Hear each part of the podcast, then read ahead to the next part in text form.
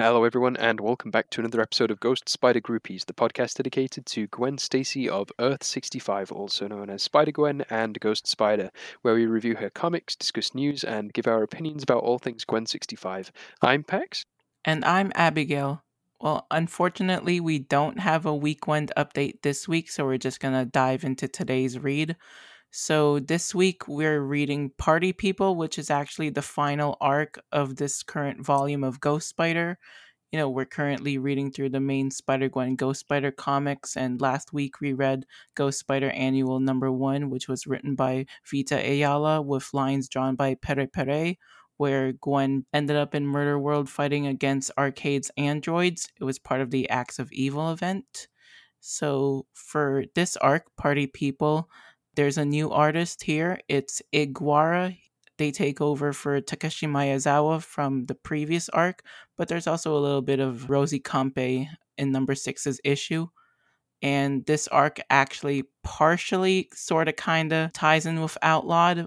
Like, not much, they just mention it, but it does have an effect on Gwen during this arc. Yeah, the, I remember when back when some of the stuff was solicited, it was solicited as being part of Outlawed before the sort of changes we'll get into. But yeah, this is the last arc of a Spider Gwen Ghost Spider ongoing that was published by Marvel. Um, everything that's had Gwen in since has been miniseries or tie-ins or event stuff. It hasn't been an ongoing monthly series. This is the last we got before it all sort of ended. So yeah, we're gonna gonna do that today.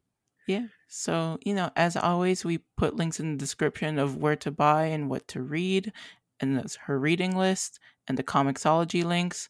Every week, what we always do is sort of a synopsis of the arc, so that way we don't have to um, recap everything when we deliver our thoughts, and just so we're all on the same page. And should we get started? Yeah, let's do it. All right. So the comic begins. Five years ago, Johnny and Sue Storm of Earth 65, supermodels and social media influencers went missing in Latveria.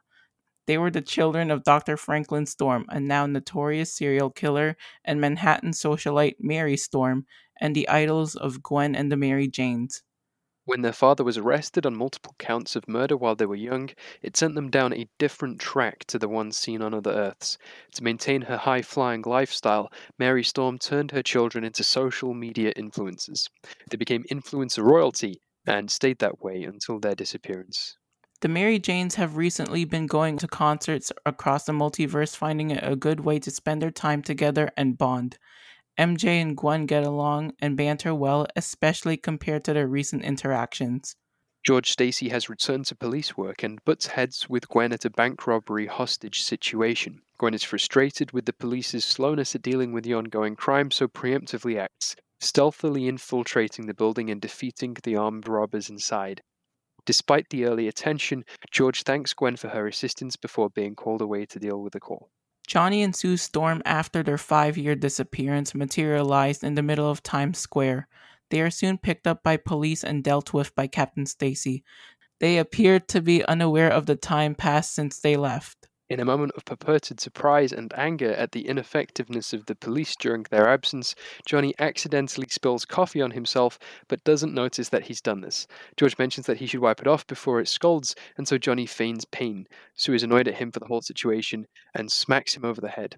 It's at this point that Mary Storm bursts into the emotionally charged situation, reunites with her children, and leaves with them. Gwen wakes up the next morning and panics when she finds that her father isn't home. She goes to visit him at the police station to check that he's okay, and he explains how the storms have returned.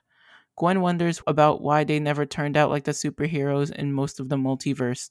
Meanwhile, the Maker, Reed Richards of Earth 1610, watches from afar, seeing the storm's return as a complication to his plan to make way for his world to be reborn. The Storm family arrives at their home hounded by paparazzi. A mysterious invisible force knocks the reporters aside as they make their way to the building. While eating a corn dog, Gwen reflects on how the storm should never have been tossed into the deep end of the public eye by their mother before going to deal with the mugging in process. Before Gwen can sling a web, however, a blast of fire stuns the muggers, giving her an easy advantage over them. Gwen is confused by the fire but notes the coincidence with the return of Johnny Storm. Gwen goes to see the Reed Richards of Earth 65 at his usual chess playing spot in the park. Reed comments that it's been a while since Gwen has come to see him. Gwen asks Reed about what he thinks of the storms returning, with both of their experiences in the multiverse indicating that normally there would be a connection between them. Reed says that he doesn't have the answers, but agrees to keep his eyes open to the situation. Meanwhile, the Maker continues to watch, now seeing Reed 65 as a new target. While at college on Earth 616, Gwen has a conversation with Peter 616 after class. She brings Peter up to date with the whole situation with Jackal 616 following her back to Earth 65. Peter gives her a warning regarding the Cradle program and the outlawing of superheroes under the age of 21. Gwen can only be a legal superhero if she has an adult chaperone with her. Gwen argues with Peter over the point, saying that she should be able to fight for what's right. Peter doesn't share the sentiment and errs on the side of caution in this new era, but Gwen doesn't have the same reverence for the law. The symbiote twists and morphs her plain clothes outfit with hints of her venomized appearance while she rants. Gwen storms off, backing down and saying that she won't go looking for trouble but is still furious with Peter. Gwen spends the day ruminating on the unjust situation back on Earth 616 after she gets back to her home reality. She ends up attending to the scene of a large fire in an apartment block. Using her symbiote spiders to track down trapped residents, she rescues a number of people from the flames. The fire takes a large toll on her symbiote.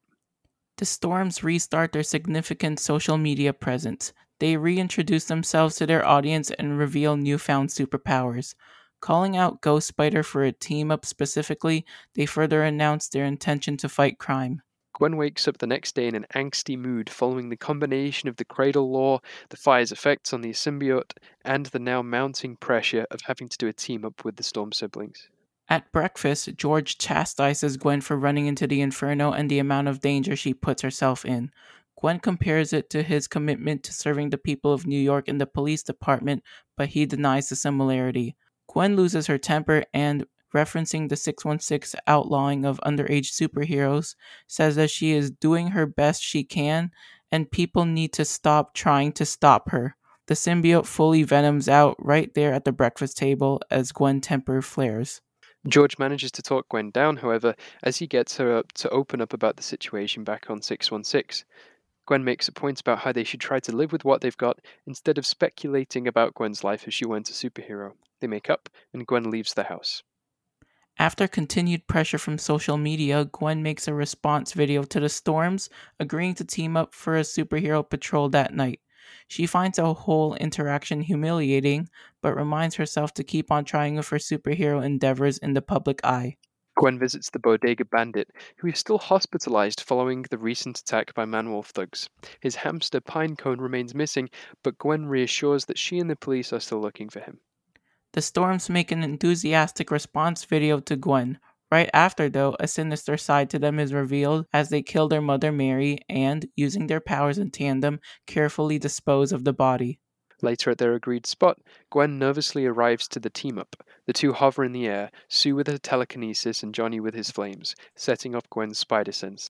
Sue enthuses about the reputation boost and social media engagement that they'll get being seen with Ghost Spider, the established protector of New York City. Gwen tries to garner details on how they got superpowers, but they rebuff her attempts.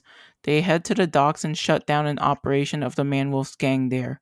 The fight goes well, and Gwen feels optimistic for the future with the storms protecting New York City too. We flash back to the secret origin of Johnny and Sue Storm getting their superpowers in Latveria. There they meet Doctor Doom, who, after vaporizing their cameraman, invites them into his home and compound. There they train and undergo scientific experiments at his hands. Sue and Doom bond. Doom and Johnny don't, though, and the former even physically abuses the latter. Sue doesn't tolerate this and subsequently kills Doom, usurping his mantle and armor in secret. We flash back to the present day where Sue demands a meeting with Gwen. Ghost Spider hurries, presuming something is wrong. The Storm siblings issue Gwen with an ultimatum to leave the city and its spotlight to them or face deadly consequences. Gwen angrily refuses and says that she won't go anywhere. Sue responds by encasing Gwen's head in a telekinetic bubble, cutting off her oxygen.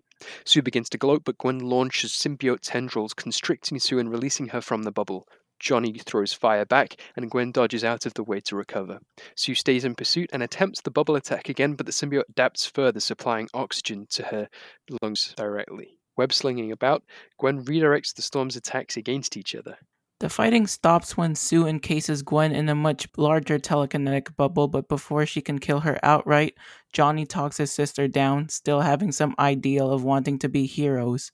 Still desiring to get rid of Gwen, they opt to blackmail her instead, threatening to release doctored footage to their massive followings to push the public perception of Ghost Spider back to being a negative one.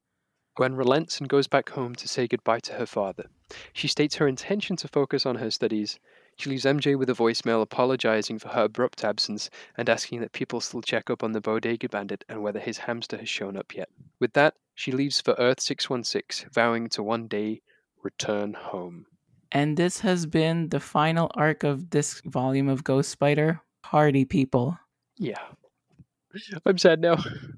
Um, yeah, yeah, it's been good. It's been a ride. I'm, I'm, feeling the emotions of March 2020 when I read this issue and thought, "Wow, that was great. I can't wait to see what happens next." Thing, and then getting to that last page and just my my heart dropping. Just yeah, um, yeah, because when it was announced the uh, cancellation, I'm thinking, no. Yeah, yeah, it, and it came bundled with the issue, right? Like, so uh, the last page of Ghost Spider number ten is a uh, it's a sort of letters slash endnotes page called Gwen Souls Down. They've been doing Gwen Souls Down pages like throughout all the Ghost Spider runs, right? Uh, Spider Gwen runs, and this one here is a sort of it's a statement from the creative team they've got Seanan McGuire here, the artists, and Devin. It's from Devin Lewis, who is the who's been the pretty much the editor of all the Spider Gwen comics. Yeah, he's been there since day one. Right. So Devin Lewis is writing here, and basically they have these short statements from the creative team, and then they say, "Well, that's that." And stay tuned for unannounced Ghost Spider comics. And they've done one mini series since then, which we'll do next week. But yeah, like a lot of this just doesn't get picked up, which is a real shame, I think. Um, I think COVID killed maybe a lot of their plans. COVID kind of screwed everybody over. Even the non-Gwen books, everyone else got screwed over. Yeah, like a, like a lot of I, I at the time, right? I was I'd re, I'd really gone into Marvel comics, and I was reading this. This was COVID 2020, right? So I was looking at all these different comics they were publishing. I was reading this and really enjoying it. Scream, Curse of Carnage, really enjoying that, and Valkyrie, Jane Foster, really really enjoying that. And all three of these were like they were all really doing it for me. I was like, when COVID stops and comic book stores open up again, I'm, going to find my comics retailer. I'm going to order these three comics so that I get them ongoing. And all three were cancelled within a few months. They didn't make it out of COVID. So, um, like, I was pretty gutted by that. And uh, yeah, like, it's been rough, I think. Uh, since then, you know, we've sort of run out of appearances to go in. Yeah, because other than King in Black, this is the only time canonically unless if you want to count Last Remains, but that's just another thing. Like we're just talking about the main stuff, and because every month we always watch out for the solicits, thinking is Gwen gonna show up this time? Yeah, I think I think with the Last Remains is that like Nick Spencer definitely hadn't read Ghost Spider when he wrote that. Like it doesn't it doesn't pick up any of the stuff here. So like the stuff with like Pete and Gwen, even though they interact a lot in Last Remains, like it doesn't pick up the fact that like the last conversation they had in Gwen's comic was a pretty sour one, you know. But yeah, um, do we want to talk about like the plot lines and stuff that got dropped first, or do we want to talk about our thoughts about the comic like itself first? What are we going with here? Maybe we should talk about the stuff that got dropped first, because there's quite a laundry list here in the notes. Okay, okay, so starting with the stuff that got like dropped earliest, right? So like I think the first thing that becomes evident that we've sort of touched on before is that Harry Osborn hasn't shown up since Spider Gwen Ghost Spider number nine.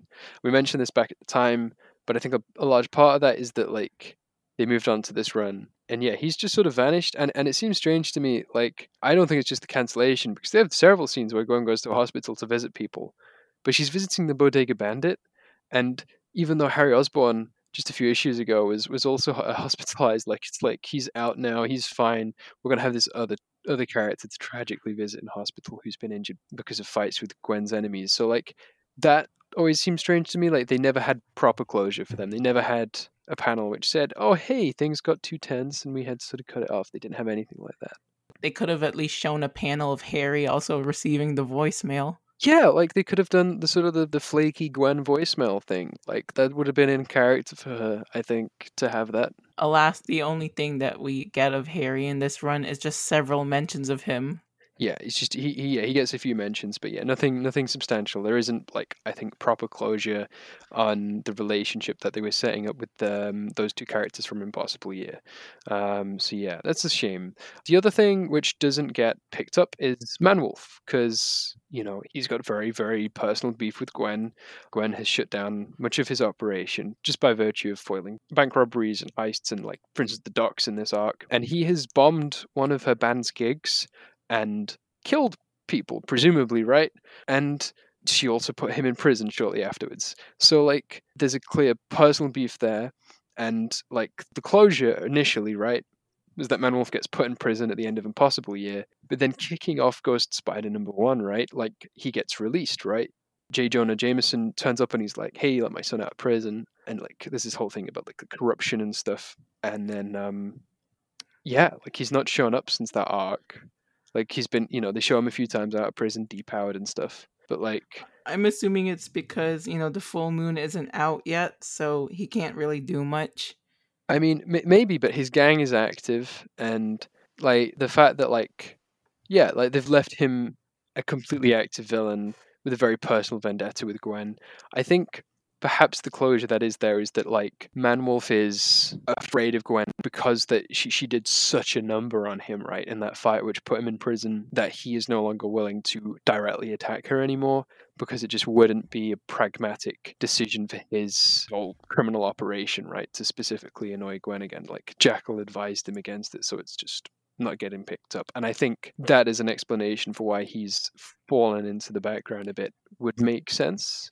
I think another reasonable explanation would be like since Jackal 65 died at the hands of Jackal 616, uh, 65 was Jameson's supplier of the Manwolf formula. So unless if uh I don't think he was actively taking it. I think he maybe like took it once and he, he gets powered up occasionally from it when the moon comes up, right? Like as a routine thing, right? Oh, yeah. I don't think he needs him all of the time for the Manwolf stuff, if that makes sense. But remember that uh, Jameson was angry at Warren for the transformation not being as permanent as he wanted it to be. Yeah, but like permanent in the sense that like half the time when the moon isn't out, that he can't, you know, he's not transformed. But then the moon comes out, and then he is not in the sense that like he takes a dose of it once a week. I don't think that was the kind of permanence they were describing. I think. Yeah, I don't know what went on in the editor's room, but yeah. anyway. So yeah, so Manwolf kind of fell into the background. Now, this sort of ties in a bit with Jackal 616, right? Because obviously Jackal, like you said, Jackal 65 is dead. So Jackal 616 is, is folded into Earth 65, right? He comes and he has the Dog Days Are Over arc, right? And at the end of Dog Days Are Over, he's like talking to the Man Wolf goons. He's successfully escaped Gwen. His initial attack has failed to kidnap her and turn her into another Jackal person. And he's saying to them, Take me to your leader. So the implication there is that Jackal 616 is going to meet up with Manwolf 65, and together they're going to do a plan and work some madness and whatever. But we don't get that either. Like I remember reading Ghost Spider number five and thinking, oh, so we're going to get something next next issue to do with Manwolf and Jackal, right? You read Ghost Spider number six, all of that's completely dropped, right? Like from party people, uh, we've had nothing to do with the Jackal, and anything to do with Manwolf is just his goons, right? So this sort of it felt like Impossible Year and Dog Days Are Over as sort of the two sort of first acts of what would have been sort of maybe a final culmination of a, a sort of combined Jackal Manwolf effort. But we didn't get that. And I think the decision to cancel hadn't been made that we would have got that. Maybe we would have had it for this arc because the way it reads is like like somebody said to Seanan after Ghost Spider number five, "Hey, the book is cancelled write a final arc instead of whatever you were going to write. And so Seanan sits down and writes the final arc of the book, which was not going to be a Jackal and Manwolf event. It was going to be a Storms thing. Or rather, the Storms made a better excuse for Gwen to leave. So the Manwolf, whatever happened, Manwolf and Jackal got dropped after Ghost Spider number five in this arc. It's not picked up and then it's cancelled, so they disappear. They've gone. They, they, we don't really know what's going on with them. I guess you could call it I don't know, Bad Moon Rising. Oh, good lord. Bad Moon Rising, right? Um, or or No Moon, New Moon. I don't know. Um, something that sounds like it could be a Twilight sequel. Um, so like you know, so they're gone, right? And Jackal six one six, albeit will show up again in, in another arc we're looking at, but very very briefly, and not in a way which provides any substantial closure or continuation of what we're looking at here as sort of the part of the grander plan of what McGuire was trying to do with this book. So that's sort of where we're at with those two villains. Also, um, it seems like that the multiverse is kind of out for Gwen in terms of making friends because, well, we got two of them, Kosei and Benji. They're just dropped after Dog Days are over. Right, yeah, that's another thing from Dog Days Are Over, which sort of seemed like it would be continued. You've got Kosei, who's who's being set up as either like a close friend or a or a new romantic interest for Gwen. Like they're building up those two. They have that scene with them where they're looking really close, looks like their foreheads might touch, and then they don't pick that up. That the Kosei does not appear in this arc. Gwen barely goes to ESU six one six, which I, I, don't think is the worst thing.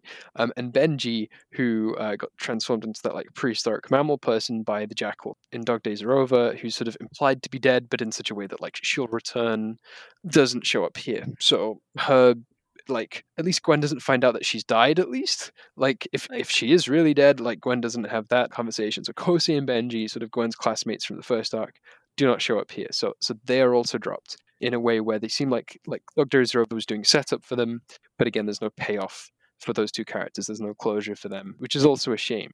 Um, I think um, Especially for Benji's case, since you know we don't really know if she died or if she's still alive. The only evidence that we get to see is a bloodied backpack in the dumpster belonging to her, but that's it. Yeah. Even Peter mentions Benji's absence. Yeah, I think my theory is that it was going to be like a more monstrous transformation, like that Jackal did to her was a more was a more monstrous thing, so that would set her up to be a, a new villain for Gwen. But yeah, we didn't get that, and Benji just sort of has this very sort of just dead end fate literally.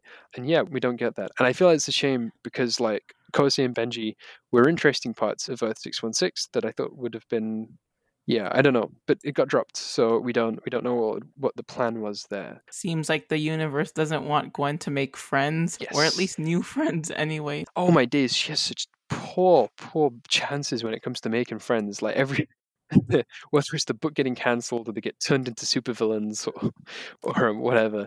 Maybe she should take a hint from what's the name of that book? How to Make Friends and Influence People. Maybe.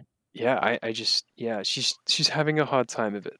There's also um the original antagonist for this arc was supposed to be the maker. Yeah, so the maker is actually solicited.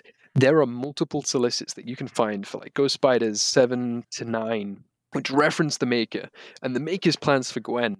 And you have two scenes in Party People where you have the Maker that we've read in our synopsis, where he's looking at Gwen and he's looking at what she what she's doing. He's twirling his mustache and saying, "Waha, my plans, etc., etc."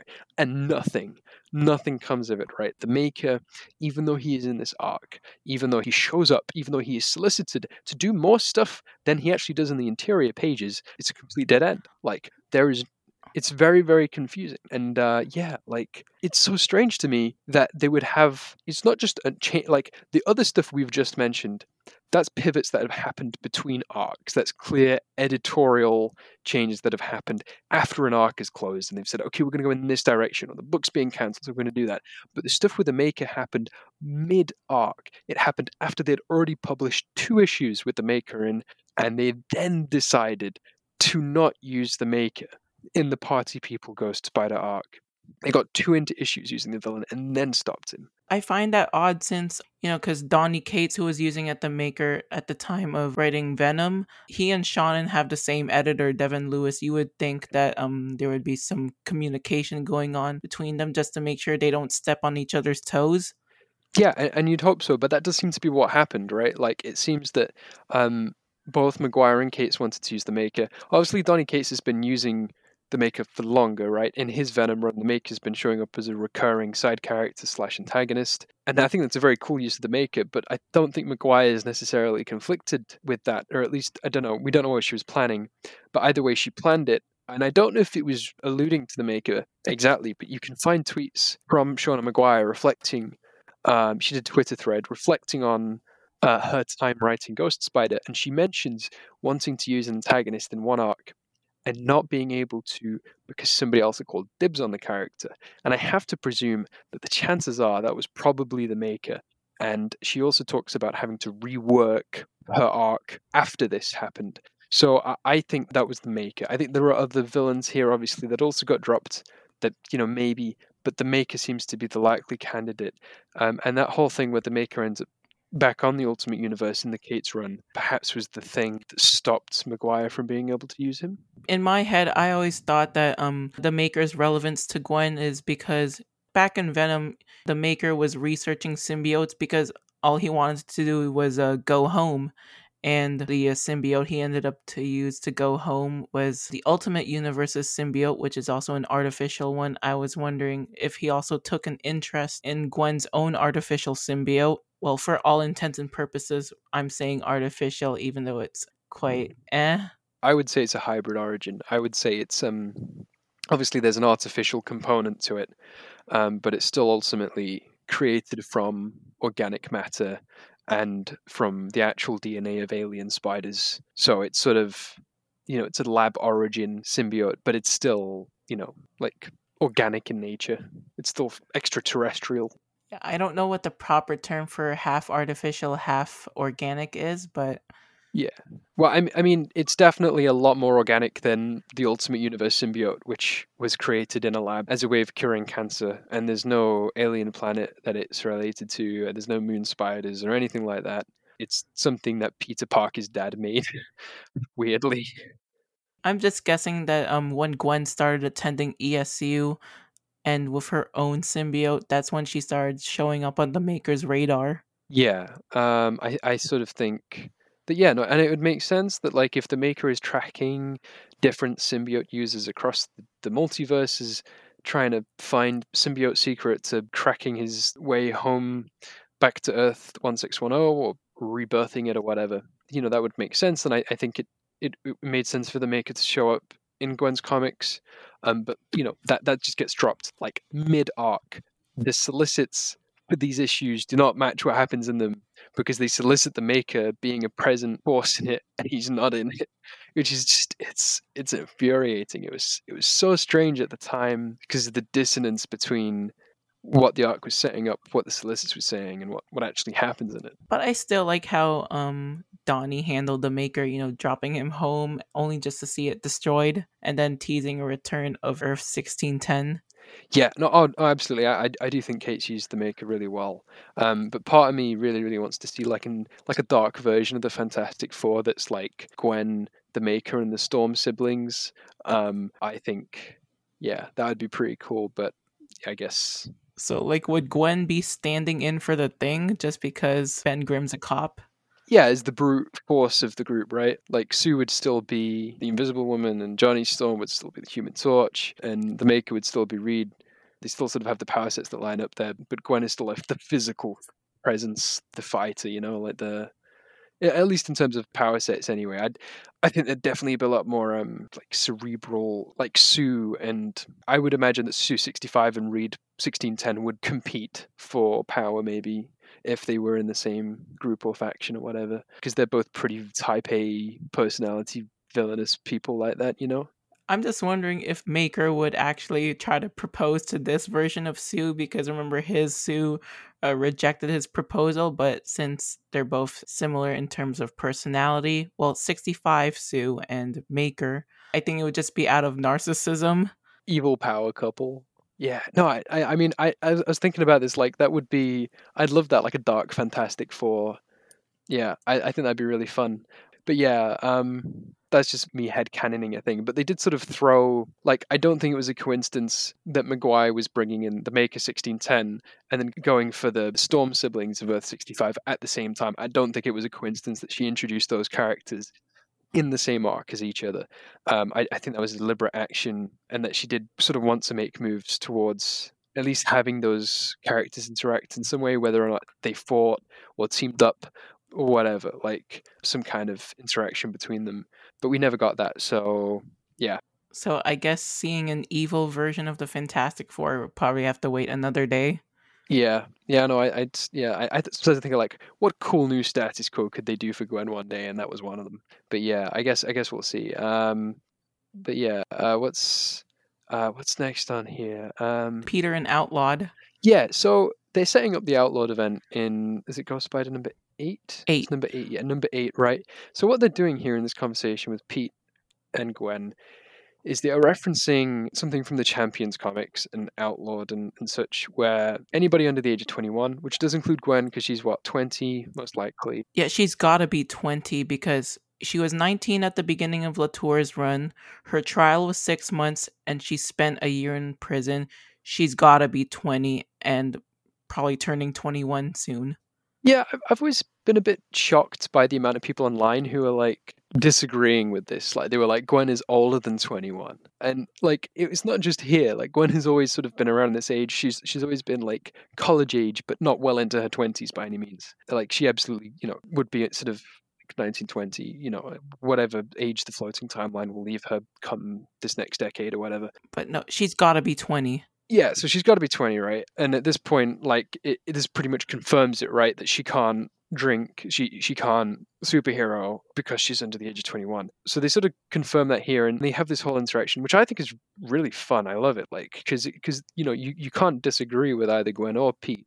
Um, actually, I, I think I disagree a bit with Pete, but like, there's a good, you, you at least understand their motivations, right? Like, they don't seem out of character. It doesn't seem like a, like a misunderstanding or anything. Like, it seems like two people who are genuinely disagreeing with each other over this thing. And often you don't get that with a lot of superhero stuff. A lot of the time, it's really, really dumb when you have superheroes fighting each other. But I do think they managed to sort of pull it off quite well here. And you know, I would have been really down for a, like a proper Ghost Spider versus Spider-Man fight in some fashion. Or maybe even a Gwen versus Spider-Man. Yeah, I mean that would have been that would have been sick. And or at least seeing Gwen fight Outlawed and fight Cradle, like you know that's totally up her alley fighting cops right? Like you know that would be like old school spider-gwen comics right? And it may be a bit truer to the character but yeah like um, they put the outlawed imprint on ghost spider number 10 like it seemed like they would be returning to it maybe having a couple of tying issues but then they actually took the imprint off after they solicited it. So I presume there was even more reworking for that issue. So the Outlawed event and Gwen's rock here standing with Peter are dropped from Gwen's status quo. The Outlawed event has ended, and any interactions between Pete and Gwen, which have occurred in the Amazing Spider Man run, have not referenced this conversation. Um, so it has been completely dropped. It is it has been lost to wherever. Like those scripts are dead in the water, and and I I just mourn what could have been. I would have been really interested to see what happened there.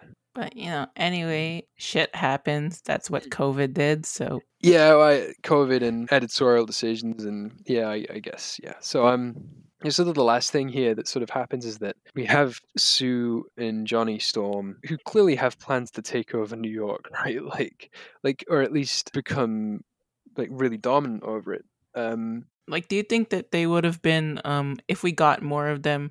Kind of like a police state sort of thing like they command everything? Yeah like that's the sort of vibe you get from a lot of this like that new york is you know regardless of what gwen is going to do is going to turn against her um, or at least as far as like the police and stuff is concerned especially with stuff like manwolf getting released that things are sort of headed in a dark direction. You've you've i think overall over the course of the four arcs that we've had during the McGuire run so far, it feels like Gwen has really, really been trying to to conform, to assimilate, to sort of fit in and, and sort of establish a, practical existence for herself where she can go to school and she can uh, make sure she, she has her bills paid and so she can still superhero and fight crime and so that she can still beat supervillains and and try as she might she gets beaten back sometimes but overall she's sort of made a, a marginal success of it but this sort of i think here represents the defeat of that that that ultimately her standing isn't strong enough on Earth 65 to continue doing that. And so the only option she's left with is either to live outlawed on Earth 65 or to leave. Um, and she chose the latter here so that she doesn't. Yeah, because yeah, Sue threatened to kill her friends and family because her whole attitude was like, uh, you need to leave because we're the prettier people here and we have the most social media following. You're a felon.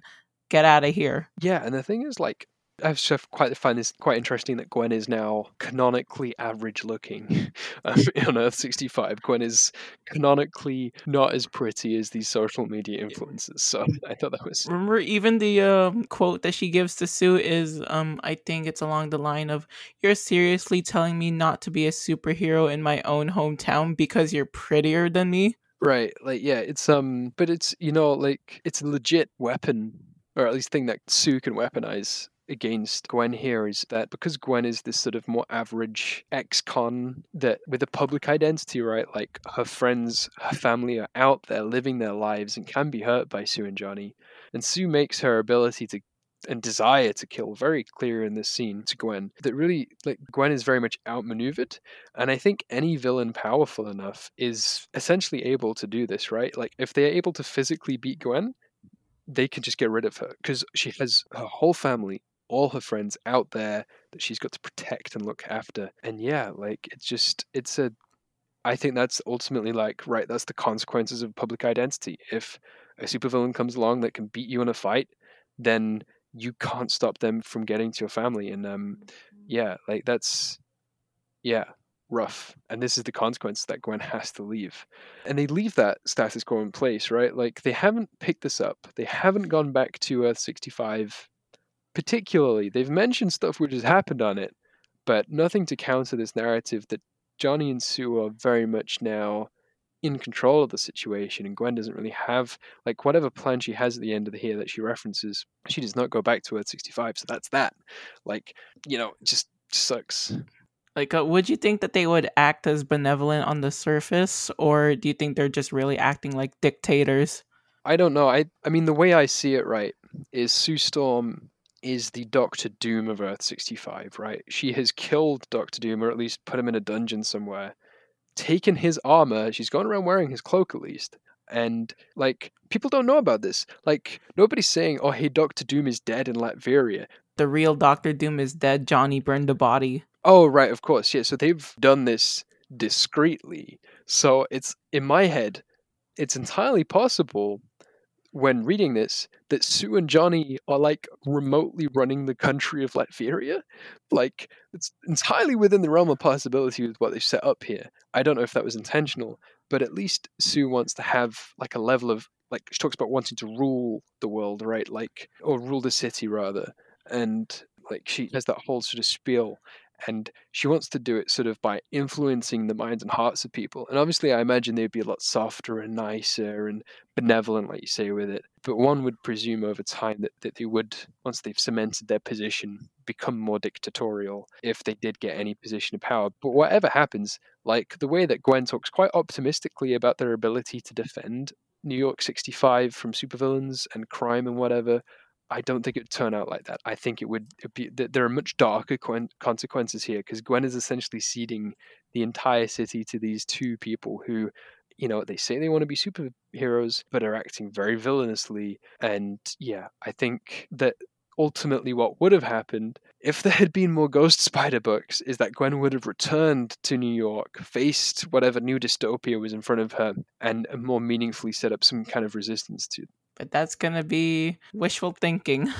yeah, which I I think would still be on the books, right? If they do a new Ghost Spider book that properly picks up this run, I think the first thing they have to tackle, right, is putting her back on Earth 65 and fighting the Storm siblings. I, I don't think there's a way around that unless they just completely glossed past it, which is also possible, I suppose. But if if they did want to meaningfully continue this, you know, this version of Ghost Spider, this run, it would be with whatever the Storm siblings have done on Earth 65 in New York and stuff, and how they've blackmailed Gwen, and how Gwen has to tackle that, and whatever plan she's got to beating them. So yeah, like uh, honestly, she could she could just come back with Jessica Drew and Cindy Moon and Peter Parker and whatever, uh, and Miles Morales, and like you know, just sort of have a big team fight them. But I, I don't know. I guess we'll see. And but yeah, I do think any new solo outing for Ghost Spider that puts her back in Earth 65 has to tackle this particular point of Sue and Johnny Storm. I could see stuff like Jackal and the Maker and Kosei and Benji and Harry Osborn, Manwolf and all of that, and Outlawed especially. All of that could fall by the wayside, I think.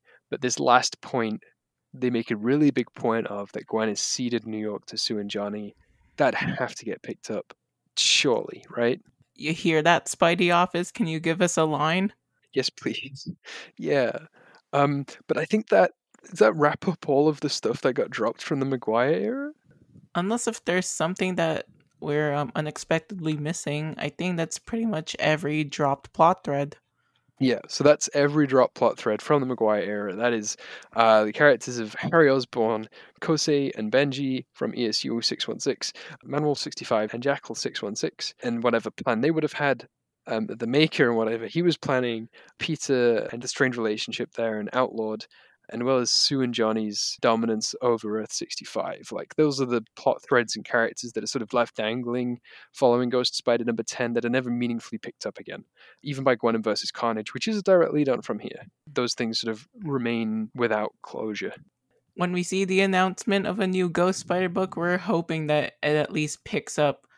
I'm just gonna say at least three of these drop plot threads. I hope so. I just, yeah, I think it's entirely possible because it has been so long that they could just forget about this and gloss past it and sort of do something that's maybe like closer to the Into the Spider Verse version of Gwen or whatever. But I hope that they look at this and they want to meaningfully continue it because if not, that means that like of this character, which has only had what like 60 something issues of comics, that 20 to 25 of them don't matter it's a catastrophic loss for a character so new, I think. So yeah.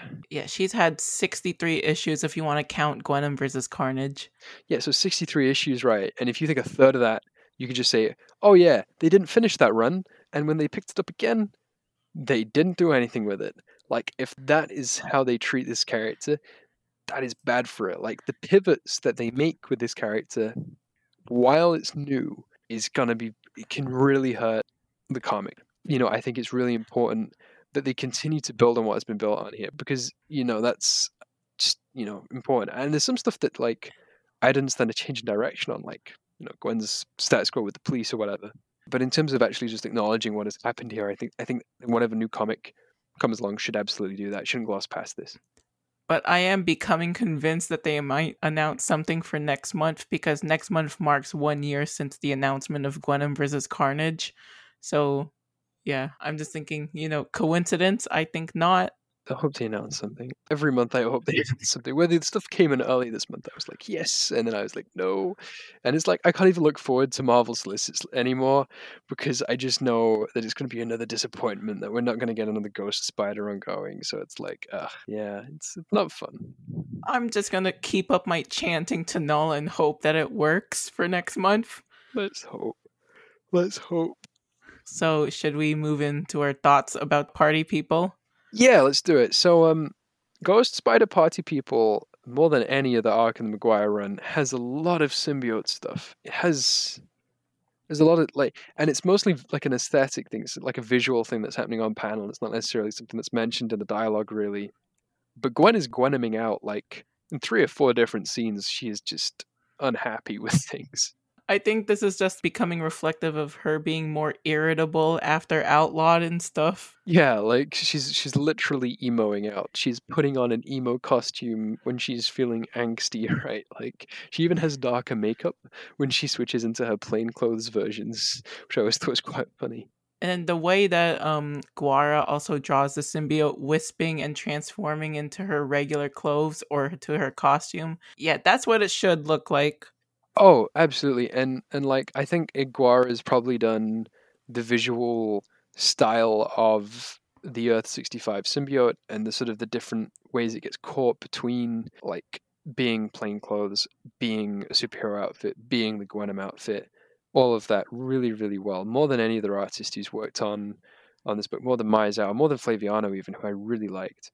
And that really comes through in this arc. There's lots of scenes where it's sort of just like it's a little tendril. Sometimes it's like the hood comes up. There's a few scenes where like her she's in her regular outfit, but the hood has gone spiky, like it's the Gwenom look. And I thought that was interesting. But overall, like you say, it's representative of Gwen being more irritable. Uh, it's directly correlated to basically scenes where people are telling her what to do which is yeah, um, fair.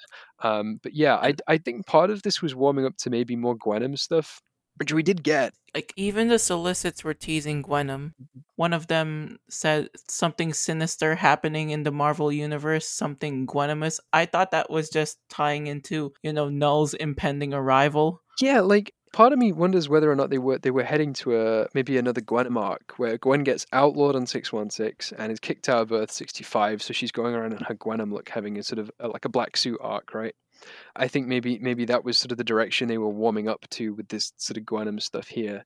But yeah, like it's and, and it gets mentioned in some of the solicits which are talking about like again stuff which just doesn't happen in the comic, like a multiversal banter and all that. But yeah, like um yeah, it just doesn't sort of happen, which is a shame, really. I think because the way that Gwenom is getting used here is like perfect. Like this is like as a compliment to Gwen's character and Gwen's decisions. You know, it's not like some outside force controlling her or anything. It is, you know, it's just reflective of her emotional state, and I think it's a very visually compelling way of doing that. I, I yeah, again, like I, I remember as you know, even with all the shenanigans happening with solicits and like the cancellations and and the weird pivot from Dog Days Are Over, I remember reading these issues and just being excited for the direction of the comic, like looking forward to where they were going to take the character because by having like these subtle subtle things they're bringing in right it felt like they were warming up to sort of something bigger but I do appreciate that they're using more of her symbiote other than just to change clothes. You know, she's using them to attack, you know, like those serrated tendrils directed towards Sue or or or even when the symbiote fills her lungs to breathe when Sue tries to suffocate her. Oh, absolutely. Ghost Spider number 10's fight between Gwen and the Storm siblings is possibly one of the best fights in Spider Gwen Ghost Spider comics, the the way it's using the symbiote in each of these the, the, different things, the way that Gwen goes from wearing normal standard Spider Gwen costume to then having the Gwenom costume over the course of the fight as she gets angry and as she gets beaten down more, very cool, and it's done really well. This is probably one of the best fights we've had. And it makes me sad that McGuire didn't start using the symbiote in fights earlier on because she comes up with some really inventive ways to have it work in this fight. Like the way that Gwen moves, the, the positioning of like the different fighters and the way they're, different, they're using their powers in the fight, it flows really well. And yeah, just it's solid. It's it's really it's good stuff. It's really good stuff. Yeah, she would be a really great fit for the other symbiote heroes on Earth six one six if they wanted to uh, use more of that. Yeah, yeah, maybe, yeah. No, that that certainly would work. But yeah, it felt like they finally embraced Gwen at the last moment when it was too late. Honestly, that's sort of it's how it feels reading this. Is like, oh my days, this is like it got really good, and then it ends, and it's like, what a shame. Um, but yeah, like Gwen takes on an increasingly sort of going back to the why she's Gwenoming out more. I think she's sort of taking on more of an anti-establishment position as she sort of has Pete and 616 and the cops and stuff like sort of people just sort of coming out against her. Because at this point like she is doing everything right right? Like she isn't doing anything wrong and yet she still has all these people who just sort of out to stop her really. Even her father he, he keeps having these conversations with her which i think are written really well where he's showing legit concern but he's doing it like in this way where he's sort of like maybe you shouldn't. Maybe you shouldn't do the superhero stuff. And she's like you know what I'm really trying out here. Please stop asking me to do that. And it's uh yeah, it's a good dynamic, I think, and and it, the tension that builds up to Ghost Spider number ten and in Ghost Spider number ten, of course, feels palpable in the pages. You are like you are reading it and you are wanting to see how it boils over, what exactly is going to happen. So, would you say that you know she's becoming, especially because of the Gwenoming out, less Jekyll? She's becoming Miss Hyde. Right, exactly. Like that's the sort of direction you get from it. Like it's sort of a general fatigue with having to sort of be good and have to sort of perform all of these different roles and then still losing out at the end of it. Like that just it must be a really sucky situation to be in for her and, and, and yeah, like very relatable ghost spider sort of content of of having to juggle different identities and responsibilities and stuff, uh, but, but then still losing at the end of it. Um, yeah, like it's it's good stuff. Even when uh, she was departing for 616, she was still in her Gwenom costume. Do you think that was just because she was still irritable? You know, like I remember reading that and thinking, "Oh, does this mean that the next time we see her, she's going to be Gwenomed out, right? Like, is this like she's just decided, you know what, it's a good look. I'm sticking with it. Like, and that's honestly sort of the way I read that. Like that she had sort of become so fed up with presenting the Spider Gwen image that she was going to go with more of the Gwenom look. Um, and that would have been a sort of I think a natural fit for what they were doing here. But the next time she shows up, it's Last Remains, and of course she's back in her normal outfit. Um, and even Gwenom versus Carnage, she starts out the first issue mostly in her Spider Gwen costume. So what's up with that? But she's slowly transforming into Gwenom. Yeah, but like against her will, like it's a thing that's happening in that because of Knull's effect. That's not her choice, and and I thought it was strange. Like, so I think in Gwenom versus Carnage, they could have gone right into that with her in the Gwenom look. I think in Last Remains, they should have gone right into it with a Gwenom look, and it would have had a uniformity. Like, it would have been a visual acknowledgement of again. Like, I think this is the beauty of the Gwenom look and the symbiote stuff in general in that it's a way of showing Gwen's sort of state in a way that is very obvious to the reader without having to get people to just sort of say it out loud. But yeah, we didn't get that. Maybe it's just the effect of being in Peter's circle. If she decided to join Eddie or Dylan's circle, that's when she can actually embrace being Gwenom. Yeah, like I think there would have been a visual uniformity in that, which made sense. Like to have Gwen Gwenomed out next to Spider Woman and and Miles Morales and all of and, and all of that team would have been strange in a way that it wouldn't have been if if it were a symbiote team. But but you know, even then, I just I do think they should have, as a way of maintaining continuity with this, had Gwen and the Gwenom look throughout her subsequent appearances. And not just because of all these reasons I'm saying. Honestly, it just looks really cool. It's a really good look. I, I love I, I love the Gwenom look. Like, and I love the original Spider Gwen look a lot. But I love the Gwenom look even more. It's just so good and yeah, so that's just my personal bias and agenda. There is is really just to have more Gwenom because it's, it's it's it's so cool. It's such a good design. I just I, it's so good. Yeah. Is there still more to talk about Gwen right now, or? Um, yeah, I thought it was uh, just just with the conclusion of it. Like, so her new status quo now, and it remains so, is that she is exiled to six one six. She is focusing on her studies. Um, she only really superheroes up for team up and big events, and she isn't actively being a superhero. She is just studying at ESU 616, taking full advantage of that Stark scholarship. But that is Gwen's new status quo. And I think that's her sort of ceding, not just to the Storm siblings, but also to her father's advice of just sort of concentrating on improving herself. Which I, I think there's some interesting characterizations to draw from that, and I'll be interested to see what they do when they bring Ghost Spider back. I hope if they bring Ghost Spider back to draw from. Maybe next month we'll hear something. maybe next month. We've been saying maybe next month, every month. Would you settle for a non-canonical appearance, like in say Dark Ages? Uh, no, I the Dark a, a Dark Ages appearance wouldn't do it for me. I'm afraid that's um, Dark Ages is a you know it's good, but like in terms of giving closure on this stuff, I I don't think it could ever or ever deliver. Or hypothetically, she just happens to show up in the last page of Extreme Carnage Omega as some sort of post credit scene or something. Yeah, that'd be fun. Yeah, you know, anything along those lines, I think would be would be interesting. I'm interested to see what uh, what happens with the upcoming Venom book. Um, one of the things which has come out from it is that you know while Eddie Brock is off in space doing cosmic stuff, the book is kind of split between him and Dylan staying on Earth, being Earth's protector, which would give him plenty of space to be roaming the same streets that Gwen is. So I don't know. Maybe she's in that. I just I'd any anything anything which would give any amount of closure to anything that is set up in this arc would just make me happy. I it's it's all I really want from Marvel is to not just leave stuff unfinished. Like if they decided to just end this ongoing as it was and say this is this is the end of Gwen for a bit in comics. We're gonna we're gonna let her rest until Into the Spider Verse number two comes out, and uh, and we've we've got a you know we've got a mandate to do it again. Like I would have been okay with that, but they didn't do that. They cancelled Ghost Spider after messing the writer about for what like three or four arcs, and did it in such a way that there are all of these tangling plot threads and it actually remains unclear what moral alignment the character is and, and, and her relationship with the people around her and, and, and the actual state of Earth 65 is unknown. Um, like there's there's no closure in it. And I think if there had been closure, it would have been a lot more easier to deal with. We wouldn't be dying for a solicit every month. We'd have been like, yeah, it'll be okay. But it's not because we, we this character's got all this unfinished stuff. And I think, yeah, that's I just that's what I want is more Gwen and closure on this stuff specifically. Yeah, I'm just gonna keep chanting to Knull Pax. You just keep chanting to Master Weaver because that's who you were assigned. Yeah, Master Weaver, please.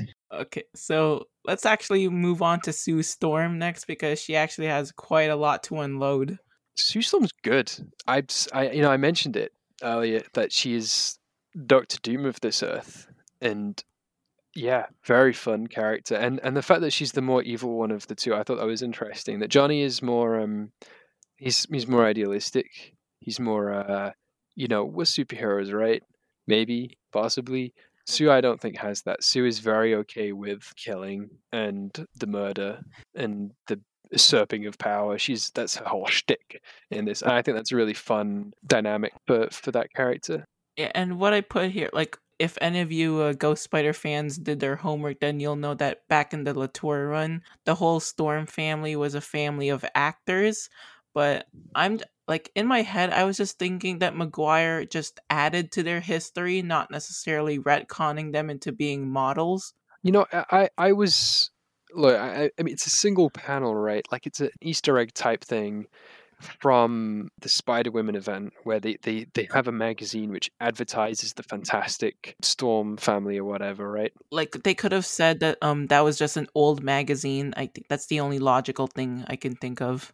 Maybe, but like if it's a magazine in a magazine stand, then like the presumption would be it's new. I I it's done or maybe it's like actually you know it's advertising a sitcom but actually maybe that's just part of it like it's actually a horror thing um, and the sitcom aesthetic is just like a way of concealing the darkness of it like that's a stylistic choice.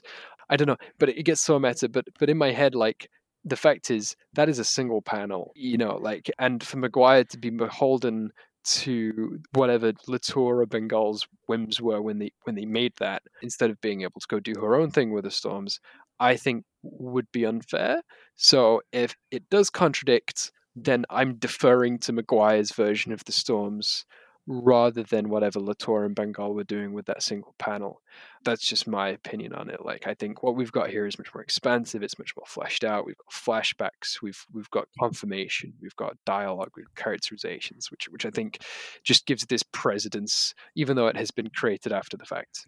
But you know, if they were actors as children, it would make much sense. That's why they were able to keep up this ruse. They're just reusing their acting techniques. Maybe, but um, the thing that's sort of emphasized here is that like normal child actors have agents and stuff. Part of the reason they become social media influencers specifically is because that was easier, and they didn't need to bring in all of the sort of periphery that comes with the child acting industry. So, like, I think it was specifically to emphasize how social media is more exploitative because it doesn't have stuff that maybe like acting or or normal modeling would have because it's a social media thing because it's just like it's something that mary storm is doing she's just like uploading footage of her kids to make money on the internet that, that there isn't things like what you'd have for acting you know like if you're a child actor you you know you you have an agent you have all this extra stuff have labor laws and all that which you don't really have necessarily for social media influencers and i think that was a lot of this and the way they use these characters is it's essentially it's a critique of exploitative child labor um, essentially using your kids to make money online. Yeah, yeah. Mary practically pimped out her kids just for her own gain. Right, like it's awful. Like when you consider it, and and I realize like the murder of Mary Storm is this terrible moment in this comic, but at the same time, it's very much. It does feel like abused people essentially taking out their abuser. Um, that's that's how I read it. I even put in the notes that Mary acts similar to MCU Dorothy Walker. Um, Dorothy Walker being from Jessica Jones, you know, Trisha's mom. Ah, uh, right. I haven't seen. I haven't seen that. But have you watched season one though? I haven't seen any Jessica Jones actually. Oh, because basically the story behind you know Trisha's mom is that um the whole backstory about Trish is that like how she got into acting in the first place and how her mother's her agent is that like uh, when Trish was young, her father went to prison, and then Dorothy and Trish were driven to the point of poverty because they had to sell everything they had just to get by. So what Dorothy came up with was to get Trish into acting just so she can get some money. Right, right, I see. Yeah, it's uh yeah, no, it's got that sort of yeah, like because obviously there's an element of desperation in that in Mary Storm being driven to this because of what Franklin did, because he was obviously a much worse person, a serial killer. And yeah, like I, I see how that sort of that maps on there. That makes sense. Yeah, and Dorothy practically just pimped out Trish. Yeah, it's uh yeah, and and, and yeah, no, I, I I yeah, I see that. Yeah, and so like Mary Storm is just no good in this, and and like the, even the way she shows up, like the idea that like she's actually she's even calling the paparazzi on her own children to generate social media buzz so she can make more money off them, even when they are like adults who have been missing for five years, which just feels bad. Like she is established as being a pretty morally reprehensible person in all of her characterizations here. Did you catch that little tidbit that um she used to be one of Murdock's clients? Yeah, I did. I, I thought that was interesting. Like, is that all she was involved with doing? Is this social media stuff? Like, if Murdock was her lawyer, was she doing anything with the hand? You know, like I thought that was, I thought that was cool. Like maybe that's where some of her money came from. I don't know. Maybe, yeah. I think it was just to sort of establish that she is, you know, she has the vibe of sort of a corrupt person like what Murdock was. That was sort of that she comes from the same mold. That was sort of the what I took that for. It wasn't necessarily that she'd done anything explicitly wrong, just rather that she was hanging out with this person who was also a villain, you know? Yeah. And uh, I'm just wondering, um, like, should we get back to Sue? Because we just went off on her mother. Yeah, um, she suits up in the Doctor Doom armor once, but I have to presume that, like, Sue's final form, when she's fully realized in the future or whatever, would involve the armor again. She would look like a sort of a Doctor Doom type person. You mean incorporate some of his armor onto her costume because she already incorporated the cloak? Yeah, she's got the cloak, so like maybe like when she comes to power, she starts wearing the armor as well. I don't know, but the impression I got was that she would get Doctor Doomia with with time. Um, right? Like, um, because remember that Doom uses magic. Maybe if she decides to use magic one day, yeah, like make her, um, yeah, and, and also I think like I'd be interested to see her as a more cerebral villain over time as well. Like she's not just like a powerhouse because obviously she's super powerful. Like she's really like the Invisible Woman, even on six one six, is is really really powerful. So uh, it's obviously like uh, like the physical aspect, but like Sue Storm is usually very very intelligent, right? And while here she's not super into science, she's done all these like political machinations and like Varia like uh, usurping Doctor Doom or whatever. That maybe she's more of uh, sort of a maniacal. I don't know, more like more, more of a manipulative type uh, villain. she's a tyrant, basically. What she is. Well, I mean, she yeah, well at least she wants to be. Like she wants to be Doctor Doom, right? Which you know more power to her, you know. And I think this is where I come in with my Clay McLeod Chapman agenda of horror villains. All right, okay. Because Sue's the Invisible Woman. Well, even though she's not explicitly named so, she is the Invisible Woman. There's an Invisible Man in horror. Bam, horror. I see the connection. I do think that, like, you know, because obviously it's a pretty direct confrontation that we have, and we don't actually see her go invisible, but they could do scenes like that where they show her, like, because presumably she does have invisibility powers, that she could do some scenes where she goes invisible, and and that would be pretty scary. I think when they materialize in the middle of New York, I guess that they could have been using her invisibility. And that would make sense. I kept wondering how they did that, but yeah, that would make sense. So yeah, like I think Absolutely. Anything more with a character, I think, should just get darker. Whether it was uh, like scarier stuff with invisibility, or whether uh, she become Doctor Doomier, or or anything to that sort of effect. I think she sort of, I think she go more in that direction. Uh, one of the things from the flashback is that she seemed like she was very much in on it. In the initial flashback, she seems like I don't know what Latveria is, but by the time she's in there, she's sort of the way she talks with Doctor Doom. Like he's clearly got some prior knowledge. She's clearly signed up for this she's consenting to the whole situation where she gets superpowers. And Johnny seems a little bit more out of the loop, but Sue definitely seems in on it in a more substantial way, which I think is sort of part of her whole thing here. Either way, I'm counting Sue as a horror villain. That's villain three or four of my agenda. Okay, all right, nice one. Johnny is uh Johnny's less less horrific. Would say it right? Yeah, and I kind of find that funny with my whole horror agenda because you know monsters are afraid of well, monsters and other horror figures are afraid of fire. Yeah, yeah, absolutely. And I'd be interested to see whether or not Johnny would always like sort of sub, like defer to Sue, right? Like he he's obviously like following her direction. Like there's this whole spiel about wolves, you know, and stuff in their transformation thing, and Sue's clearly the more willing participant, and Johnny just sort of goes along with what she's doing. Uh, he's clearly not like not a good person. Like he's willing to kill his mother, and he's you know willing to at least blackmail Gwen. So yeah, he's not a great person, but he's definitely not at the level that Sue is. No, I think that's just you know um, cause wait, were they established as twins, or is it just older sister, younger brother? I I actually, what are they in the M, um, the MCU? Six one six.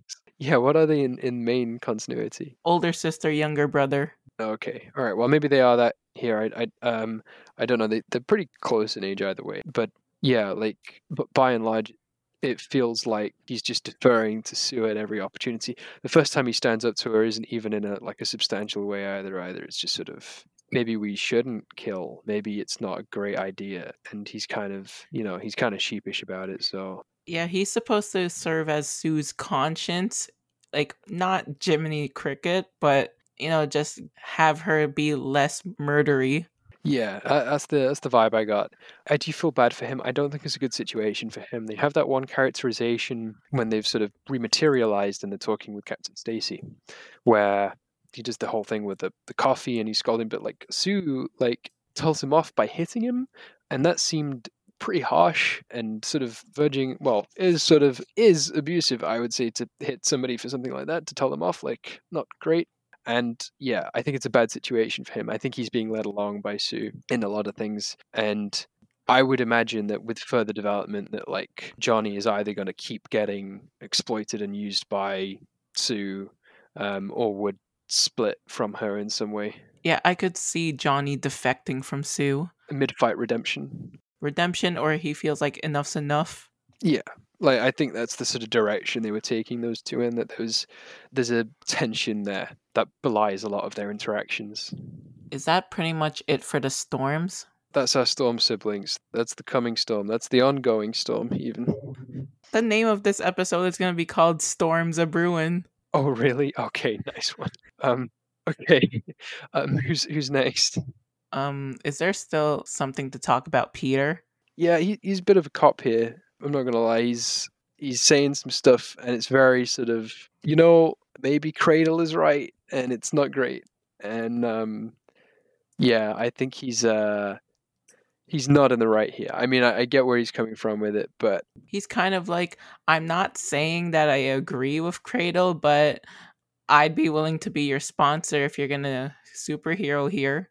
Yeah, I thought I thought the sponsor thing was nice, like uh, you know, but we didn't we didn't we don't get that. But like the thing is, is like when it's the law, right? Like the non-position, that I don't know if it's a good or a bad thing, is may as well be support for it because like without op- outright opposition it's, it's essentially it's a tacit endorsement and it does sort of feel like that and you can you can see that gwen sees that and calls him out for it calls him like the legal superhero calls him out for essentially because this law would have outlawed him when he was younger so yeah i think it sort of does make sense that he would still be cautious and sort of acting from a, a place of more emotion i guess so yeah like it's a, it's an interesting dynamic and the thing is it's kind of sad as well because Peter and Gwen have had such a nice friendship and mentor menteeship over the course of the sort of three arcs prior to this. This sort of feels like an end to that, right? Like that that previously very friendly, very uh, close sort of friendship there has sort of just sort of vanished with the outlawed event. Um, and we we haven't like even when Gwen's shown up again in Pete's comics, they haven't been written like the way McGuire wrote them prior to this conversation. So I, I almost feel bad because this sort of feels like a like a like a breaking up of a friendship. And yeah, like it's a good it's a good scene though. It's a good like ah oh, the the catharsis, the angst. You know, it's a good read. I don't think I would have called it a breakup. I think it it would just be frosty at best. And then last remains is just oh forgiven yeah, and, and the thing is, like, I imagine it would have gotten forgiven at some point anyway. Like, that's not beyond the realm of possibility, but they don't do that. So, you know, it it's strange. Um, yeah. but I get uh, wanting to sponsor Gwen because you know he's already lost one. He certainly doesn't want to lose another one on his watch. Yeah, it makes sense. And and the thing is, like, eh, yeah, he does have an overprotective streak that's like shown up in Spider Verse. Then I guess as well, hasn't it? Back in Spider Verse, they even made that promise to each other to watch each other's back since they lost their versions of the other. Yeah, that's a good point. And and the thing is, like, what I think this would have been interesting building towards is to have a moment where Cradle is pursuing Gwen, and Peter has to pick between uh, taking Cradle's side or taking Gwen's side, and that would have been really interesting, or at least. Like, because that sort of seems like the direction they're taking that in by having Outlawed and Peter and Gwen sort of all players at once.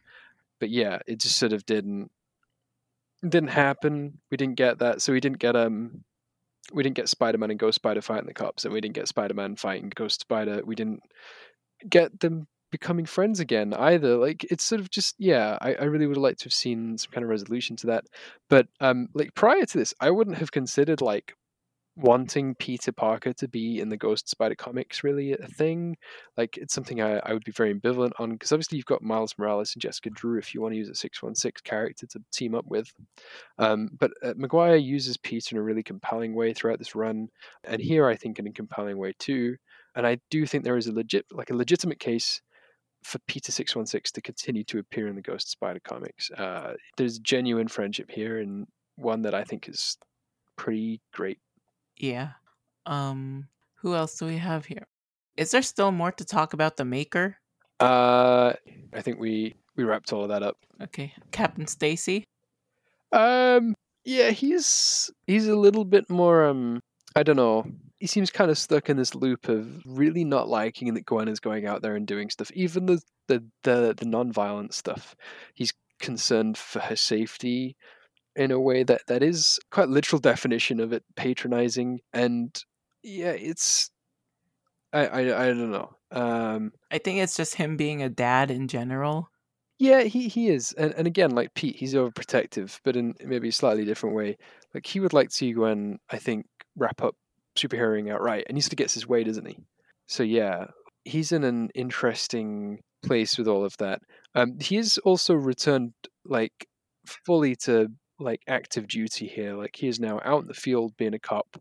He isn't just at the office. And they even mention heart attack again. They do. They mention the heart attack thing, which is like, where's the where is the heart attack? Why do they? But yeah, like um, I like I like that one conversation they have where they argue over how to get into a bank.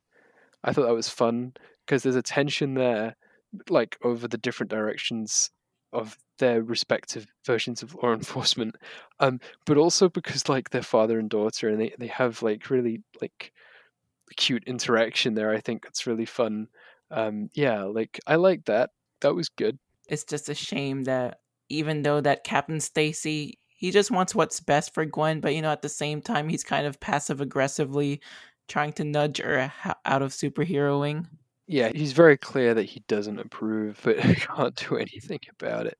So, but that final scene with him and Gwen talking about her exile, it's nice, and I think you feel the loss like you do in the conversation with Pete, but in a more permanent sense. Yeah, it's it's sad, and I'm glad they get to hug. I'm glad they get to do that. It's nice. And then we get to see some of the Mary Janes here. Yeah, um, the Mary Janes so this was solicited, right? That they were going to do a multiversal concert tour. Like they were literally going to play gigs around the multiverse, which they didn't. They didn't do, um, but they they used some elements of that. They travel around the multiverse and visit different concerts and bands and stuff, which I thought was interesting. Yeah, they're visiting different versions of I think what seems to be I think it's Panic at the Disco. Yeah, like the yeah, Nightmare at the Nightclub and and all of that, right? Like different names, and I, I like that McGuire does that where she riffs on pop culture stuff by giving it like names that like grandparent would give for different celebrities and and pop culture references, right? Like, um, yes, have, have you listened to Nightmare at the Nightclub recently, and sort of stuff like that, and it's um you know that sort of a vibe from the different naming schemes for them and and yeah like it's it's it's uh it's good and and the thing is like mary jane's and gwen seem to be tighter here like i think they've reached like after dog days are over and impossible yeah they've reached a better place they're in a good space. I think the uh, concerts are supposed to be a way for making up for the whole Jackal ordeal. They are, you know, like they've. I think things have boiled over now, and things are okay. Like Gwen's attending practice on time, and the Mary Janes are able to spend time with her across the multiverse. And yeah, like I think that's just sort of what they needed was was that sort of time together. I'm glad they established that because prior to this point, those first two arcs, it feels kind of dire. Like it feels like they aren't, you know, like in a good place. Like, yeah, is this the only arc where um MJ's not angry at Gwen? Yeah, like if it weren't for like the few scenes they have, every scene with MJ and Gwen would be a fight scene, uh, like an argument uh, throughout the full McGuire run. If it weren't for the stuff that we have in Party People, and this includes Gwen versus Carnage as well. So like, uh, yeah, like I think MJ needed this. Otherwise, she would have come off as a very shallow character.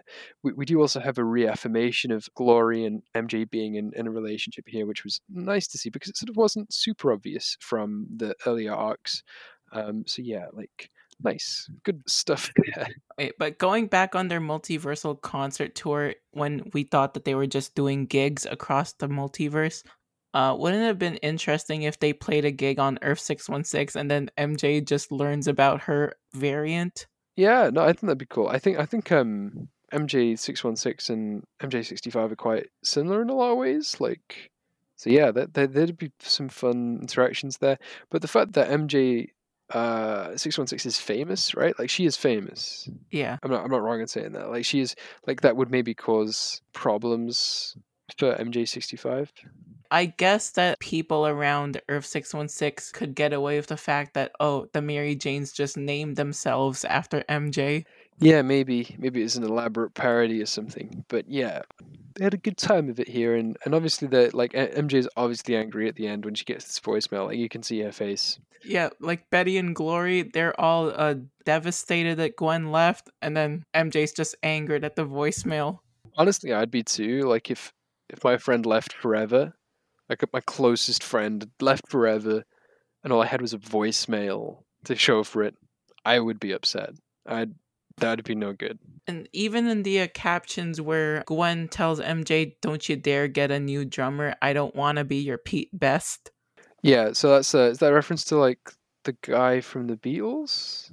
Yeah, I think because I I don't have my music history quite up to date. Like I'm not really much into music, but yeah, I think Pete Best is kind of considered that fifth Beatle.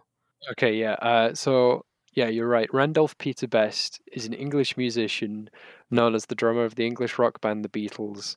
Immediately before the band achieved worldwide fame. So yeah, that sucks to be you, I guess. Yeah, and even um that's quite eerily similar to what the Mary Janes are going through. They're trying to get their big break. And then Gwen's telling them, Don't you dare make me your Pete Best. Yeah, I think she wants them to keep the spot open, but like also practically speaking, they have to have somebody on percussion, right? Like Well, Glory's done double duty before. that's true.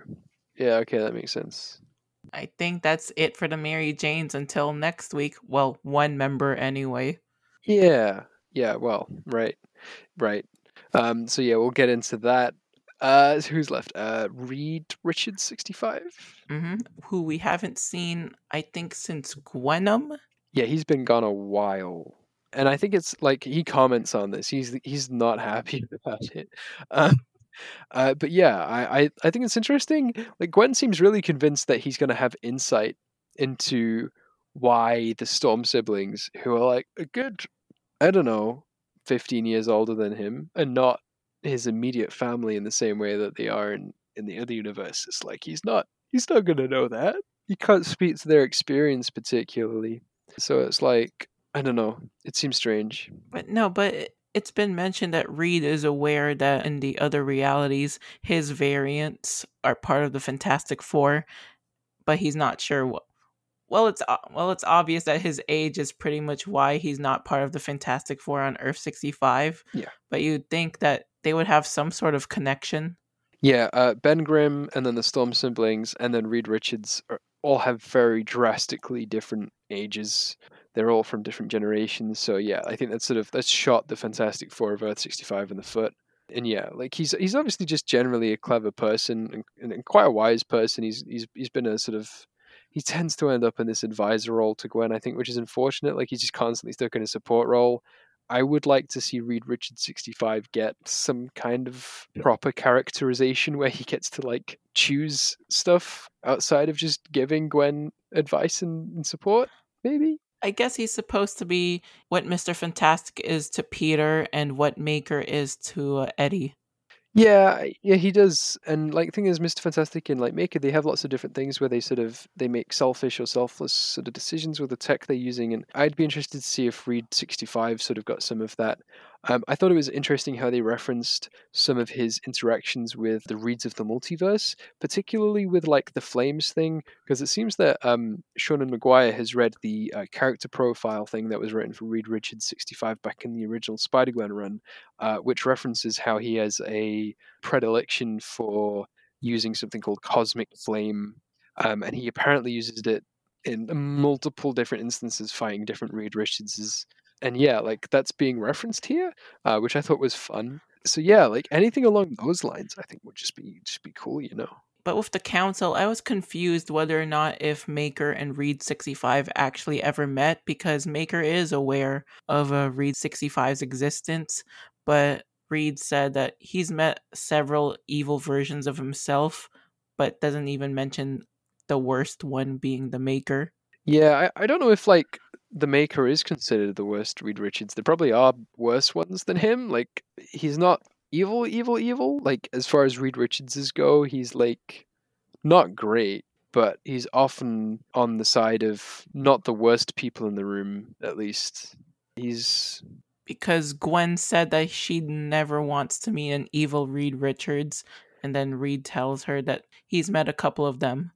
Yeah, maybe he has met the maker. And yeah, I, you know what I'd like to see is Reed 65 versus Reed 1610. I think that would be fun. Like Reed 65 wielding Cosmic Flame and the maker doing his symbiote stretchy stuff and all that. You know, like I think that would be fun. Symbiotes don't like fire. Well, unless if Reed genetically enhanced it. Seems like the kind of thing you might do because he, he did modify it when he did get a symbiote, right? Yeah. Yeah, so like he could do that, but yeah, like Reed, Reed sixty five just feels like underutilized. He feels very restricted to the support role, and he doesn't get to sort of like he's just consulted a lot. Like all of the time, he's being consulted, and like he never asks Gwen for anything. He just sort of passively offers up the advice, and and I'm like, yeah, no, I'd like to see him used in a more meaningful way, where he's a more active role in the plot outside of building stuff and offering Gwen advice. Like I think this was a problem back in the Latour run as well. I think where he's essentially just used as this sort of person who comes in and magically builds the thing or provides Gwen with the moment of clarity with sage advice and then fades back into the background and i'm like you know like he can he can do something right like he's got to have flaws or desires and needs or just gets bored sometimes right like surely and I kind of noticed this about Reed. It's kind of pretty minor, but did his appearance change since we last saw him in Gwenom? Because he's got glasses now. His hair's gotten taller. It's no longer skunk hair. Yeah, he's he's had um he's had a new haircut. Yeah, uh, he's. Oh, yes, he does have glasses. Yeah, you're right. So, I mean, he's gotten older, right? It's been a year or so, so makes sense. But even the uh, the areas of the hair which is supposed to be white like I think that's gone now. Yeah, it seems uh, like it's part of the fade, so it's not really you can't really see it, even if it were there. So yeah. Now he looks like into the Spider Verse Miles if he wore glasses. Yeah, he he does look quite different from previous appearances. But yeah, I think I, think you just put that down for, an, for to an aging thing. I just found it interesting to point it out. Yeah, right. Is that all of our thoughts now? I guess it is. Oh my days! Yeah, we, we I think we covered a lot there. This, this is a big one. Yeah, is there even concluding thoughts, or did we pretty much cover our bases? Um, I guess we could have a most sort of a summary of party people as an arc. Um, yeah, um, I mean, I like party people. It's probably like the stuff they're playing around with this in this arc. I think you know stuff like outlawed villains like the Storm siblings and the way the symbiote's being used. All of that I really love, and I really like this arc because of the way it uses those things. But the problem is, is like it doesn't really provide much payoff for all of the setup of the previous arcs, and all of the setup it has here never really gets proper payoff in future arcs. So this arc is strange to read in that sense because you have all of this exciting stuff happening, but it's not leading on from from much, and it's not really going anywhere. So that's a shame. And um, yeah, like this is a like this is a fun arc in terms of like again like the symbiote stuff is so good, and uh, that fight in Ghost Spider number ten is is probably one of my favorites in the whole run. And you know the Storm siblings are really cool. I think the idea of Sue Storm getting to be Doctor Doom is fun.